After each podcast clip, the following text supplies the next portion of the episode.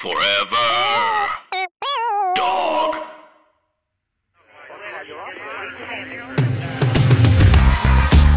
Hello, Queerty listeners. Welcome back to another episode of the Queerty Podcast. I am Gabe Gonzalez, and you are listening to the Queerty Podcast. That's right. This is a weekly show. It's from Queerty and Forever Dog, a truly blessed union between two fantastic forces, where I will be covering news, politics, and pop culture that is impacting the LGBTQ community. And I'll invite a guest to come hang out a bit, reflect on the week, and just generally keep it cute. That's all we're doing. That's our mandate. We're taking it easy, all right? This week, we're talking about some of my favorite headlines on Queerty.com, including some surprisingly encouraging news from an election in Texas, of all places, a predictably ridiculous take from a homophobe just in time for Pride Month, because that's how we love to commemorate it, and an interview from over 20 years ago that is still on Ricky Martin's mind. Plus, we've got an incredible guest today a stand up comic, a writer, and a television producer and co creator. You may know her from The Daily Show, Bob Hearts Abishola, or as the first Brit to perform on Def Comedy Jam. Her new book, Cack Handed, is out now, and we'll be talking about it all. Gina Yashere is joining us today. But first, we got to get to those headlines in a quick roundup of my favorite stories from the week we like to call Catch Her Up. All right, our first headline of the week Ricky Martin says an interview with Barbara Walters left him traumatized, and surprisingly, it didn't happen on The View. Uh, he recently spoke to People magazine about a 2000 interview that aired on ABC, where Barbara Walters essentially asked him about his sexuality by saying he could put a stop to rumors about him being gay, telling him, You could say, Yes, I'm gay, or No, I'm not, uh, right here and right now. And uh, the then ABC anchor sort of nudged him in an effort to, to try and make news, to make headlines, right? Ricky Martin talked about this specific moment, and he said, When she dropped the question, I felt violated because I was just not ready to come out. I was very afraid. Ricky also told people that he still feels a little PTSD over that moment. And I I know that today, like we're used to seeing people filming their coming outs and putting them on YouTube or replaying them on like a thousand daytime talk shows, but this was back in 2000, right? And he's also a Puerto Rican man, and I'm a Puerto Rican man. Let me tell you, that was also a weird time. You know, so many of us were hiding behind frosted tips and puka shells and internalized homophobia. It was bleak. Uh, a time before Hilary Duff's Stop Saying That So Gay PSA, if any of you can remember. Uh, but seriously, trying to ambush somebody into coming out is it's gross, it's exploitative. We know better now, right? No matter how famous they are, it's not something you should do, especially if you're a straight person on TV interviewing queer folks. Uh, eventually, in 2010, the same year Ricky Martin would eventually come out, Walters offered more of an explanation when she said, I pushed Ricky Martin very hard to admit if he was gay or not. And the way he refused to do it made everyone decide that he was. A lot of people say that destroyed his career. And when I think back on it now, I feel it was an inappropriate question. Uh, while Ricky Martin has had an arguably successful music and acting career, we're definitely talking about him regularly. He does say that he still thinks he isn't offered more acting opportunities, partly because of his sexuality. All right, our next headline of the week Texas reportedly elected its first openly gay black candidate ever. Jalen McKee Rodriguez is believed to be the first black gay man to reach any elected office in Texas after winning a race for city council in San Antonio's District 2. And McKee Rodriguez actually used to work for the city council member he beat. He resigned his staff position in late 2019 at that candidate's office because of what he cited as retaliation after telling the councilwoman about issues with another staff member's treatment toward him for being an openly gay man. Now, as we know, and we have discussed on the podcast, sometimes representation alone doesn't mean progress, right? We've seen plenty of members of the LGBTQ community shilling out for Republicans that would happily deny them their own rights and humanity. But thankfully, McKee Rodriguez has promised to focus on issues that could create meaningful positive impact in his community, like community safety, infrastructure, and protections for the working class. He's also been very outspoken about his position on topics like opposing migrant detention centers, providing housing, and establishing a free city run LGBTQ clinic in the San Antonio area. Eh, And our final headline of the week, perhaps not surprising, but I, I always get a chuckle out of this because you have some weirdos pop out of the woodwork during Pride Month. An evangelical pundit says we should replace Pride Month with something he's calling White History Month. This happened during a segment on One America News Network, a channel that takes the definition of the word news and stretches it farther than Amanda Lepore's face. In the June 1st segment, a guest called the celebration of gay rights evil and perverted, claiming that Christians should recognize something called White History Month for the month of June instead, because white people themselves supposedly have foregone doing so and allowed other cultures to celebrate their history for a month. And, and of course, the history we've been celebrating every day for hundreds of years needs its own month, naturally. After complaining about Pride bringing what happens in our bedrooms to the streets, the guest on this far right news show concluded the segment by saying they've got Black History Month, Women History Month, Mexican History Month, so called gay pride. What's happy about being perverted? And it's like, babe, if you have to ask, come on now. It is worth mentioning One American News is a far right pro Donald Trump channel that has spread conspiracy theories, including ones about uh, voting machines during the 2020 elections in the US. And it is somehow still available on some cable and satellite providers. So make of that what you will. I do hope if you're listening, this, this idea sounds as ridiculous to you as it does to me. Although, based on some people's vacation photos I've seen lately, uh, I would gather plenty of gay men are doing a great job turning June into White History Month all on their own. Anyway, those are our headlines of the week. And now it is finally time to get to our guest. I'm so excited. She is a comedian, a performer, and a writer who has appeared on shows like Def Comedy Jam, The Tonight Show, and The Daily Show. She's a co executive producer, writer, and series regular on the CBS sitcom Bob Hearts Abishola. And today we'll be talking about her career, her new memoir, and why she is the last person you want to be around during movies that include elevator crashes. Please welcome to the show, Gina Yashere. How are you? Very good. Thanks. How are you doing? Amazing. I'm doing great. Thank you so much for being here. I appreciate you taking the time out. yeah, I mean, it's a crazy day. The book is out, but hey, I love talking about it. So yeah, yeah, it's amazing. I, you got a beautiful cover here, and uh, the title "Cack-handed." I actually had to look up because I feel like if you said it in a Midwestern American accent, it would sound like something uh, I might be doing on a weekend. But it is uh, it is actually it's British slang for somebody who's a, a, bit awkward. Did, did I get that right? Well, yes and no. Yes, yes. yes. Uh, basically, it's a British word that means left-handed. Oh, okay. So I, I am left-handed, okay. and and in African, Middle Eastern, Indian, a lot of cultures, even in the Bible, the left hand is seen as unclean, mm-hmm. and um, and it's also the hand that's used to wipe your bum when you take a. Sh- so cack is another word for poo. So you're saying poo handed. It does also mean awkward and clumsy because left handed people are considered to be awkward and clumsy, which is bullshit. Uh, because when I'm in a, the, we're living in a right-handed world, so if I'm in a bar next to you and I'm talking and I'm waving my left hand, I'm going to knock over your drink. Not because I'm clumsy, because you put your drink on your dominant side and I, which is next, right next to my dominant side. So that's why I call the book Cack-handed because as a kid, uh, coming from an African family, I was allowed to use my left hand. Uh, my mum made me write my right hand for a long time. I was ambidextrous till I was like nine. And uh, if my mum came into the kitchen and I was cooking with my, my left hand, slap down the head, food in the trash, start again. Oh, wow. And cack-handed, because it was awkward and clumsy, mm-hmm. my life and my career has been a very conventional route to, to where I am today. So that's another reason why I call the book cack-handed. Many reasons. Layers, game. Layers. I love it. And you uncover some of those layers throughout the book, which I really like. Although I, I particularly would love to talk about your mom, who you dedicated the book to, but who also inspired some of these chapter titles, right? Like these little yes. nuggets of wisdom, these proverbs. Um, some of the chapter titles are, are inspired by her phrases, and they include languages differ, but coughs are the same. Yes. It is not what you are called, but what you answer to. And my personal favorite, perhaps it is yours. If you sleep with an itching anus, you'll definitely wake up with your hands smelling. That is my favorite one. It's a that great one. My favorite one. And basically, it's saying, look, everything that you do in the dark will come to the fore. Do you know what I mean? It will be, it will see the light. So that's, I love, that is my favorite one. My favorite. You picked a good one. Oh, amazing. Yes. yeah, these are, pro- my mum used to speak in Proverbs. And as kids, we were like, oh my God, what is she saying? Like they, sometimes they made, they made the point. Sometimes they had no point, but they are funny. And so when um, I started writing this book, I was like, I'm going to find all the proverbs that my mum used to say and, and just use them as chapter titles and, and then work the chapters to make sure that they at least have some relevance to the proverb. And I managed to make it work. I like that. You pick the title first and then work around that. Yeah, That's a great, yeah. it's like your thesis statement, right? You got to build the paper around something. exactly.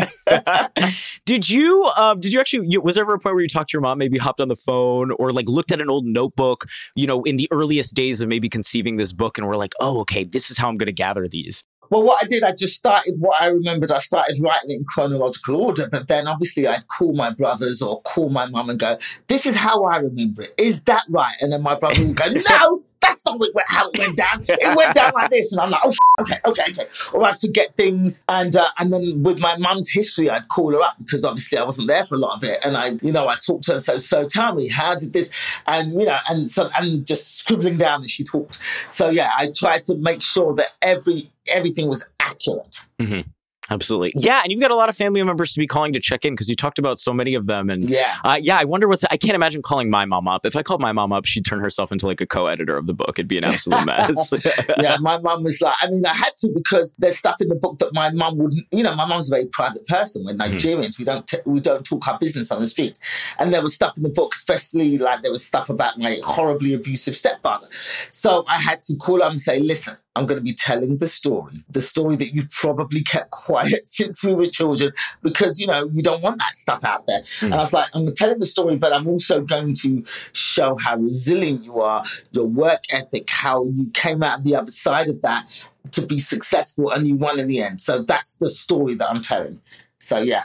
Absolutely. Gosh, yeah. And it's one thing, you know, I'm sure uh, when you're an early comic, maybe, and you know you're not going to be on TV and your mom's not going to hear a joke, I'm sure you're a lot more liberal with it than you might yeah. be now. Yeah. Um, you got to check in with folks because they're going to see it. Yeah. There is one story you shared that I found so moving. I, I, wanted to talk to you about. In chapter 17, you talked about coming out and, you know, you talk about the kind of person that your mom is and, and the kind of coming out stories that maybe we see or the parents we might see in TV or movies who have this like tearful or cathartic moment with their yeah. kids. uh, and you write about how your mom is just like not that kind of mom, right? She just kind of accepted your sexuality, rarely spoke about it and kind of moved on. And that was great for, for you. You know, you write that, that it was all you could have hoped for and that given your relationship relationship, it is it was a great step, and I yeah. loved that because it it didn't seem like the stereotypical story, right? So like, yeah, it wasn't yeah. a massive thing. It wasn't, you know, she wasn't happy. She certainly was right. Yeah, I mean, she's yeah. super, she's Nigerian. She's super Christian. Mm-hmm. We know that the the religion has been contorted to fit sure. other people's oh, gosh, ideas of what life should be, but you know, she was schooled, educated by missionaries in Nigeria who came over and basically stole the religion from Africans and forced this on them. But she, so that is the religion she adheres to. That's her religion. So, you know, when I was coming out to I, you know, I just threw it out there because I just thought, just rip the band-aid off. Um, but I was prepared for, that, that maybe she might disown me, just go, never speak to me again. I don't want to see you, don't step foot through my door again. So, the fact that she wasn't happy, you know, she complained to my brother about it. You know, she was like, what is this? This is, I don't understand. I don't get it. But the love of her child overcame that. So even though she's, she was never happy about it, she didn't want to, you know, I, I, I didn't want to push it in her face either. I was like, the fact that she's even still considering me her daughter, still loves me as her daughter is enough for me. That's enough for me. And, uh, you know, she knew who my girlfriends were, but she never acknowledged them as my girlfriend. She's like, oh, hello, say hello to your friend. You know, that's how, oh, yes, it's a friend. Okay, your friend. So, but that was enough for me. Yeah. And, and over the years, she's been a lot better. Like my, my girlfriend, Nina, we've been together seven years. And uh, Nina insisted on meeting my mum as my girlfriend. And I was like, oh, God. but when Nina met my mum, met, met, met my mum, she did a whole Nigerian bow of respect before my mum. And my mum fell oh, in wow. love with her immediately. And Nina is a white Jewish woman. And and my mum was like, I like this white woman. She's a better Nigerian than you, Gina. And as a result, she fucking she loves Nina, loves her. Always giving me stuff to give to her. Always, you know, call, whenever she calls, how's Nina? How is how is Nina? Say hello to Nina for me. So you know, and I think my mum's older now. She's in her 80s. She's older now. She's at that stage in life where she's like, ah, I don't give a f- anymore. You know what I mean? And it's it's kind of beautiful. Yeah, that's it, and it's so wild how like I feel like with age people kind of get. I remember coming out to my family. My grandma was like, she already knew. My grandmother almost became a Catholic nun, and she was fine with mm-hmm. it. It was my mom who took a little bit of time, right? A little, a little coming around, and she also she also used to say your friend. She's Puerto yeah. Rican. They're very, you know, they were raised very yeah. Catholic. She'd say yeah. tu amiguito, your little friend, and I'm like, we all know. The way, you know, there's some subtext there. We got it. Yeah. yeah. um, and so also when when you're talking about coming out to your mom, you were talking about how you came out to your siblings before. Yeah. And uh, one of your brothers brother's actually already knew because uh, one of his friends was tattling on you that she'd yes. seen you out maybe at a lesbian yeah, so bar. So my brother, yeah, my brother used to hang with this girl who was very butch lesbian. She was like, and she was like, "Yeah, I saw your sister in the club the other night. I saw your sister in the club." So he knew, and he was like, "Yeah, whatever, shut up, whatever, I don't care, whatever." But he, she was always like, "Yeah, I saw your sister." So he kind of knew, and he, you know, my brothers are chill. That's we're all the same age. We're all very close, and so it was no big deal because he was hanging with this girl. He didn't give a damn. He didn't care. Yeah. So yeah, and my and my younger uh, and both my younger brothers were like, yeah, they they kind of like, well, look, you were always a tomboy, like, yeah. And once you hit 24 years old and you're still a tomboy, then it's pretty obvious what's going on. I love that. What was um what were those like maybe early bar days for you like? Cuz I still remember, you know, sneaking into gay bars and this you kind of you know you dance around but like I guess I'm wondering what was like maybe going out into queer nightlife in London like for you in those very very early days where you were getting caught your brother's friend. yeah, I mean it was it was it, was all very clandestine because I was mm-hmm. doing stand up comedy and I'd got onto television quite early in my mm, career, mm-hmm. but I was not out. So I was going to these clubs and just people were recognizing me and I'm like, oh God, you know, this is, I'm going to get caught out. But I just wanted to be around my people. So I was like, you know what? I'm just going to go and have fun. If they spread rumors about me, they spread rumors. And there were rumors and I'd do interviews and they'd go, so your sexuality. And I just circumvent those questions. I never lied, but I, I dodged. You know, they'd say, what do you, you know, I remember one journalist, uh, a journalist asking me, you know, what would you say about people who say you're gay? And I was like, I don't care what they say, as long as they say that I'm funny. So tell me, talk, spread rumors about my sexuality. I don't care. You spread rumors about me not being funny. I'm coming for you. So that's how I circumvented those those those questions. But that's going great, out in the yeah. club scene, I loved it. I like. I wanted to be with my people, but I was not out generally. So the gay scene knew I was out. My friends knew I was out. My my family knew I was out. But uh, professionally, as a black woman, I was like, I'm a black woman in this industry. I don't want to give them something else to box me in with. So I hid it for a long time. Gosh, yeah. I mean, yeah, you got to pull Ricky Martin, I guess, at that stage, yeah, truly. Yeah, but, yeah. And, it, it is wild how people sort of feel entitled, right, to so much about you the moment that that bit of success comes. And it's like, you got to, especially something that that personal sort of needs to come out in its own time. That's exactly. wild. You yeah. come out when you're ready to come out. I mean, yeah. you know, I, I don't like the way the Barbara Waters did did him because, as you know, yes, we're becoming a lot more accepting of us, but there is still difficulty in getting work as an actor if you present a certain way or is a musician. And, and so she should not have done it. They should have at least asked him before mm. they went on air and said, Would you be comfortable with talking about this? You know, they should have tried to out him like that. It was not a business to do that. No, absolutely. Yeah. Even to this day, I mean, people still try it. They're like, oh, it's different. And it's like, again, that's that's personal. That's for somebody to decide. It's yeah. not that different. Totally, and yeah. as a person of color being gay, it's it's we still got a lot of stuff going against us. So no. Yeah, absolutely. All right, well, Gina, um, we're going to take a very quick break here. And uh, when we come back, I want to ask you about maybe some of your early days in comedy, um, yeah. some of the stories that you shared about um, your time, and also uh, about your time working in the US and specifically Bob Hearts Abishola. So we'll be right back after this break.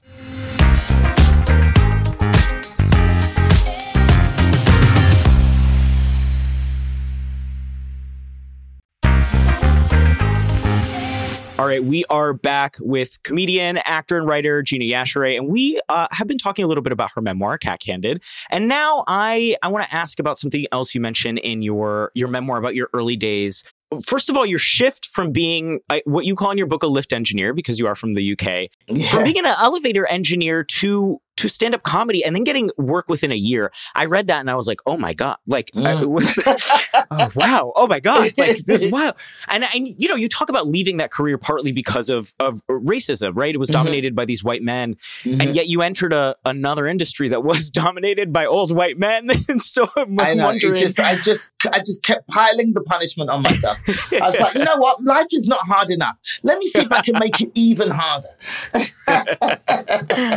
But you do, you know, you do talk about that, especially your early days, uh, uh, you know, doing some projects at the BBC and other places, sort of feeling maybe tokenized or brought on to just say the one thing. Absolutely, I was very much tokenized. I mean, very much tokenized, uh, and that's part of the reason why I left England because uh, mm. I appeared in a lot of TV shows. I mean, I was consistently good. You know, I was good and I was consistent. So they booked me when they needed to fill a quota of blackness. Mm-hmm. They'd use me as so if if they ever got criticism, they're like, "Oh no, we're not racist. We we we had Gina on the show. Gina's been on the show eight times. Uh, we're definitely not racist." So they were using me as their token. I, I became that girl who was on every TV show, so mm-hmm. but never had a TV show. But I was always on different TV shows, and it helped my life stuff because I was that girl that go, "Oh, are you the girl that was on this, this, and that?" So it, you know, I, I, was building a nice career and I was doing lots of television work, but I was unfulfilled because I wasn't getting the, you know, I was always the bridesmaid, never the bride. Mm-hmm. So they bring me onto these white guys shows and they'd be the host and they'd be the one, and then I'd be their, their token guest. And I was like, well, when am I going to get my own show? Can I get my own show, please? Because I've been doing this for years. Like you, you obviously keep booking me because I'm consistently good. So how about you give me an opportunity that you're giving these white dudes? And it just never, never came. And eventually I was like, well, I'm not going to carry on being the token Mhm. so that they can pat themselves on the back and go, yeah, but we are booking black. Look, look. So that's why I decided I've got to get out of it. And I, I dreamed of moving to America since I was a child. So I was like, well, you know, I'm out. Well, that's interesting. Yeah, that you mentioned the U.S. because you, you know, the book sort of, or the memoir rather, ends with you sort of making that leap and, and moving to the U.S. yes. And you've got this great joke in your set. I think it's for Netflix's The Stand Ups, Mhm. where you talk about the difference between American and British racism yes. and how you kind of prefer one over the other. yeah. And I'm wondering, does that um, dichotomy kind of still hold true in your mind after working here years? Yeah. Absolutely. American racism is in your face. They're you to your face. At least you know where you stand. You know where you stand with American racism. That's fair. Yeah. you know, the, the, now you're now with everything that's happening with Prince Harry and and and, and Meghan, you're Oh, God, seeing the extent of British racism. You know, everybody, the, Amer- the Americans made the mistake of thinking the Brits, you know, so genteel and polite that racism can't possibly exist. They're so nice, they speak so well. When the British were the first and the biggest slavers. You know, the British Empire subjugated 75% of the planet for hundreds of years. So you ca they invented it. Americans learned their racism from the Brits. yeah. They just hid it better. They just hid it. You know, like uh, I, do, I used to I do a joke in my uh, in my stand up where I talk about how where Americans went and stole black people from Africa, and they did the equivalent when you burgle burglarize someone's house, and then you st- you bring the stolen goods back to your own home. Whereas the British did the opposite of that. They they burglarized the house, stole people from Africa, but then hid it. They didn't. They hid it in other people's houses. Oh, God, yeah. So they never brought all their slaves back to England. They put them on colonies within the Caribbean. Hence why you have black people who are from Jamaica, who are from Barbados, Trinidad, St. Lucia, you know, because they they kept their colonies away from British, polite British society. But it made them no less racist, and black people suffered atrocities on those Caribbean islands, the same atrocities that they suffered on American soil. So yeah, I you know, so they they hide it better, but it's just as insidious and it's just as disgusting. So yeah, I prefer the at at least I know where I stand with American racism. It's right in your face, and they're they're not even pretending to try and hide it. Yeah, you got folks getting on news channels talking about a White History Month, so there, you know, there's no effort to hide it at Exactly, this point. you, you can see where yeah. the, you see where these fools are and whack their heads down like whack a mole. So you No, know, absolutely. you know. Uh, so yeah, it still stands true. It's also wild to me that like most Americans didn't start learning about like British colonies until the Crown. Mm. Like it took the Crown for Americans to sort of realize. And that is just ridiculous. The majority of the wealth of the royal family came from colonization, slavery, theft. You know, all, all the museums, the, the, the, the diamond in the, the Queen's crown is Oh, stolen from absolutely, India. The, you know, all the bronzes that you get in the museums all over the world were stolen from Nigeria when the Brits went in there and just burned Benin City to the ground and stole all their bronzes and artifacts and sold them to pay for the expedition that they, you know. So I don't understand how people just don't know this history. It's ridiculous. Yeah, all Americans, uh, you just want to talk about tea and crumpets. That's the extent. You know, everybody else Yeah. is so polite in comparison. God yeah. forbid they could never. Yeah. But you're seeing it all now Yeah. with Meghan. You're seeing, you're just seeing the hatred and vitriol extended towards her and her babies. You know, recently her second baby, Lilibet, was born, yeah. and a British journalist tweeted, "Oh, that what a missed opportunity! They could have called it Oh God. Georgina Floydina." Jesus Christ. Yeah, a, a British journalist tweeted that. So that shows the extent of the racism, the fact that they're calling that baby it, so they, they are dehumanizing that baby to the level of a thing because they don't believe that black people are actually people. And the fact that they're using George Floyd's murder to mock this child, this newborn child. Why? Because of the child's proximity to blackness. It's disgusting. this is what we're up against, Gabe. This is what we're up against. No, but truly, yeah.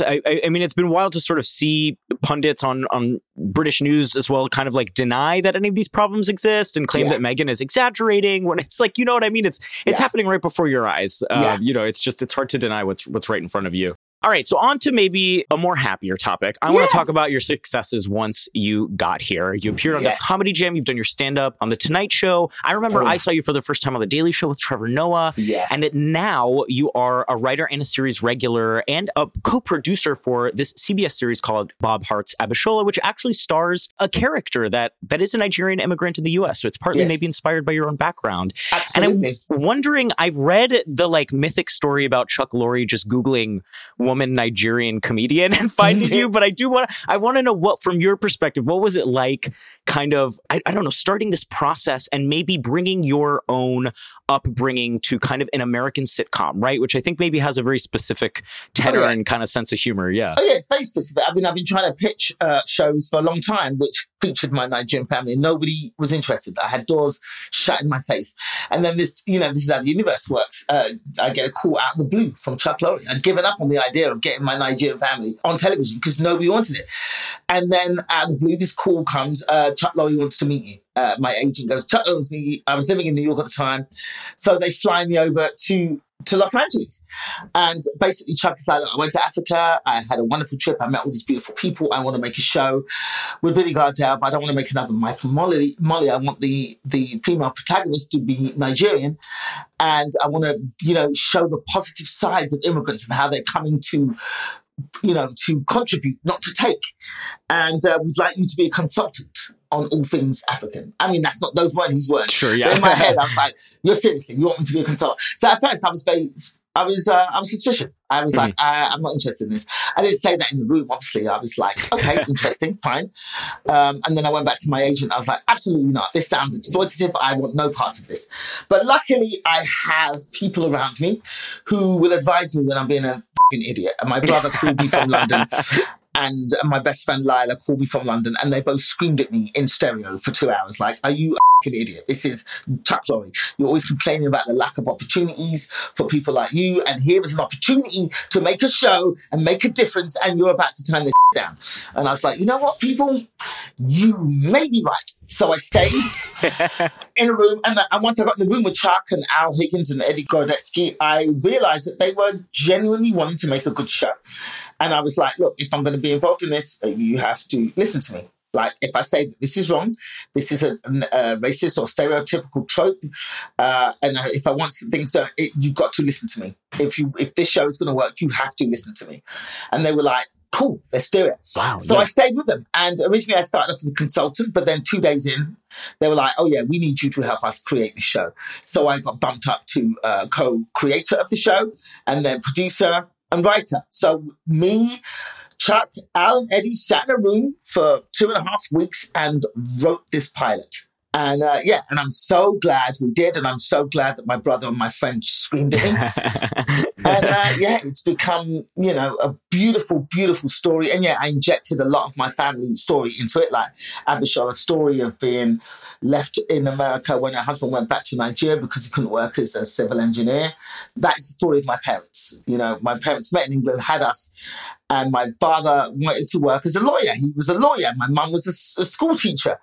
And because England was so racist in the 70s, they couldn't get work in their prospective careers. And my dad was like, let's go back to Nigeria. I can be a lawyer in Nigeria. We can have a great life. And my mother was like, no, my kids are British. I want to stay here and have them avail themselves of all the opportunities that there are that, that come with being British. So my parents split up and my dad went back to Nigeria. My mum stayed and suffered in England in order to give us these opportunities. So the stories involved Bob Hearts Abishola, they're basically just drawn from my family, from my life. And uh, it's beautiful to be able to bring these characters to TV. And CBS is a very white, old, you know, station. And, so, you know, their audience is mainly old white people in middle America. and the fact that these people are falling in love yeah. with these characters, it's a wonderful thing. It shows the commonality we have as human beings, you know, and, the, you know, and people, I think we're changing hearts and minds, put it that way. We're changing hearts and minds. Absolutely. And if I may, I think it's just uh, reading your memoir, something that's so impressive about your career is constantly taking these opportunities where I, I, think people are working overtime to sort of make you feel marginalized and pigeonhole you, whether it's yeah. the BBC, you know, whether yeah. it's you being rightfully suspicious of a white producer and, yeah. and turning it into something that isn't just gold, but really centers your voice. Like you talking about your first gigs at the BBC versus, uh, you know, being on the Lenny Henry show and writing your own character and fighting to keep it. Um, yeah I just I, I think it's great to to sort of see moments right where where someone might enter something rightfully skeptical, but it is possible maybe to carve out those moments of uh, not just authenticity, but of really benefiting the people in the room who should be benefiting the most and having their voices centered. I think it's Absolutely. awesome. Thank you. Thank you. Yeah. Absolutely. Yeah. Thank you, Gina. And uh, before we let you go, hmm I would like to play a little game, finish with a very fun final segment, if I may. Of course. All right. So we are going to call this the Piers Morgan effect. Uh, the UK has given Americans some incredible things the Spice Girls, Idris Elba, all our sitcom ideas from the early 2000s. But there is one British export that Americans summarily and rightfully rejected, and his name is Piers Morgan. Penis Morgan. Uh, Penis Morgan. Call there we go. Penis Yeah. Morgan. That's that's his name. Uh, that's a great. I, honestly, like I, it's more than he deserves. I think it's Mhm. too catchy for him. It's, it makes it make him seem too charming. Um, but today, Gina, I am going to ask you, as a native of the UK, to give me three examples of people, things, or phrases that are popular in the UK. You think Americans would immediately hate if they were brought here. Oh, wow. Good question. I mean, I have va- various terms that I use on a regular basis that I love. I don't know if uh, Americans will like, like one is whistle. Uh, that is that is for somebody who is an utter prick, and I use that often in, in relation to penis Morgan. So I think Americans would hate that, but I think it's a great word, and I think I think it should be used. Um, oh God, I mean, I could give you so many of those. Wank maggot. Oh, That's another one. oh! I don't even think you need to explain that one. That's a Yeah. very descriptive. Yeah. Yeah, wank maggot. Uh, and uh, yeah, and uh, a word that I've actually made up. Th- There is a word quit, which is for a twat, Mhm. um, and I've actually lengthened it. And uh, quittery is my new favorite word, and I'm trying to bring that into the lexicon, the American lexicon. People are starting to use it on Instagram because I use it quite a lot. When I see something that is absolutely ridiculous and absolute stupidity, I go, uh, "This is absolute." I love expanding f***wit beyond noun. We're turning it into a verb, an adverb. This is great. I love that. All right, those are three terms that I actually think Americans might love. I will help you fight tooth and nail to popularize them Let's here, do but it. Let's do it. in the event they're rejected, they'll still be more popular than Penis Morgan. So, exactly. well, Gina, thank you again so much for coming on. If you've been listening, hopefully you know our guest has been Gina Yashere, an incredible comedian who I unfortunately have to let go because we've reached the end of our time. But I would like to know before we let our listeners go, I'm sure people can Google you, but where can folks find you? Where would you prefer for them to seek you out and, and find your work? I'm easy. I have a website, ginayashere.com. Uh, on Instagram, Instagram is kind of my favorite social media Ooh, right now. So at Gina Yashere, I keep it very simple. At Gina Yashere, just just put my name in and you will find me. I've got the blue tick and everything. So there you go. So that's where you can get me. Absolutely. Thank you again. And Gina Yashere's memoir is called Cack Handed. Please read it, if only to have the joy of seeing all those proverbs on a page as the chapter titles. They're really, really fantastic. Thanks for sending that along again. Thank you. And if you are listening, please make sure to support the Queerty Podcast. You can subscribe, rate, and review our show anytime right now, wherever you get your podcasts and you can get your Queerty fix and read more about the stories we talked about today uh, anytime at queerty.com. Queerty has been a joint production between Forever Dog and Q Digital. Queerty is hosted by me, Gabe Gonzalez, produced by Andrew McGuire, engineered and edited by Shireen Lani Yunez, music by Gabe Lopez, executive produced by Joe Cilio, Brett Boehm, Alex Ramsey, Scott Gatz, John Halbach, Dan Tracer, and Melissa D. Montz. Forever.